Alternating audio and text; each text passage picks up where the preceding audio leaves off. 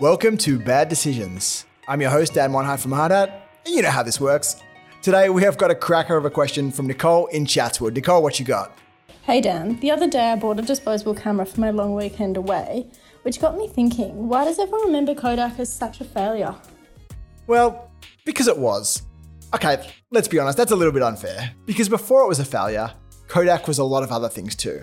See, while today, doing a Kodak is shorthand for a company failing to evolve fast enough, at various points in the past, it could have just as easily meant being one of the largest and most successful companies in the world, completely and utterly dominating a category, or actively seeking to disrupt oneself through innovation. 50 years ago, Kodak was the third largest company in the whole of America. In 1976, Kodak held 85% of the entire camera market and 90% of the film market. The digital camera was invented by Steven Sasson, a Kodak engineer in 1975. Numbers aside, Kodak also had a tremendous cultural impact right across the globe. Kodak moments, even today, are how we describe those emotional high points of our lives. And that's to say nothing of that universal, giddy moment of anticipation, if you're old enough, that came with picking up a pile of newly developed photos in a bright yellow envelope from our local chemist or photo shop. Yeah, before its spectacular bankruptcy in 2012, Kodak was everything we think about Apple, Google, and Amazon today. So, why don't we remember any of the good stuff? In fact, why don't we remember most things? Because when you consider everything we experience in our day to day lives, the vast majority of it pretty much just evaporates as soon as the moment has passed. So, what do we remember? Well, according to the aptly named peak end rule, it's the emotional highs and lows, as well as the endings that make all the difference. In other words, not all parts of an experience are created equal when it comes to shaping our memories.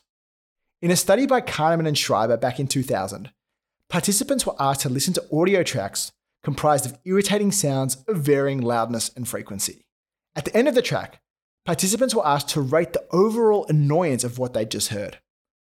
Now, rather than answers being correlated to the track's average level of annoyance, the answers were far more in line with the peak levels of annoyance, as well as how the tracks ended.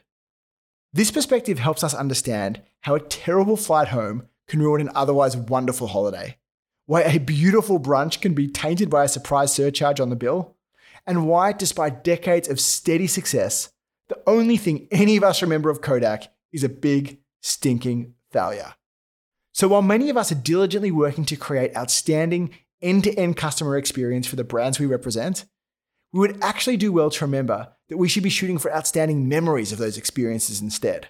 After all, it is the memory, not the experience, that drives our customers' likelihood to talk about, repeat, or recommend the experience to others. So if we are going for memories, we should focus on creating one or two emotional high points really late in an experience, while ensuring that nothing else is diabolical along the way. Bands saving their biggest hit for the encore and the wonderful tradition of lolly bags at the end of kids' parties are both perfect examples of bringing the peak end rule and outstanding memories to life. So, if nothing else, ask yourself what's your lolly bag going to be? So, there you have it, Nicole. That is why everybody remembers Kodak as a failure despite their incredible years of success. If you have got a question that you've always wondered about, perhaps an observation into a weird or wonderful human behavior, shoot it through to me. I would love to hear it and I will do my best to answer it in an upcoming episode. You can get me all over the internet at Dan Monheit, or you can send me a ye olde email uh, just shoot it through to askdan at hardhat.com.au. That is all for this episode, and I will catch you all in a couple of weeks. Peace out.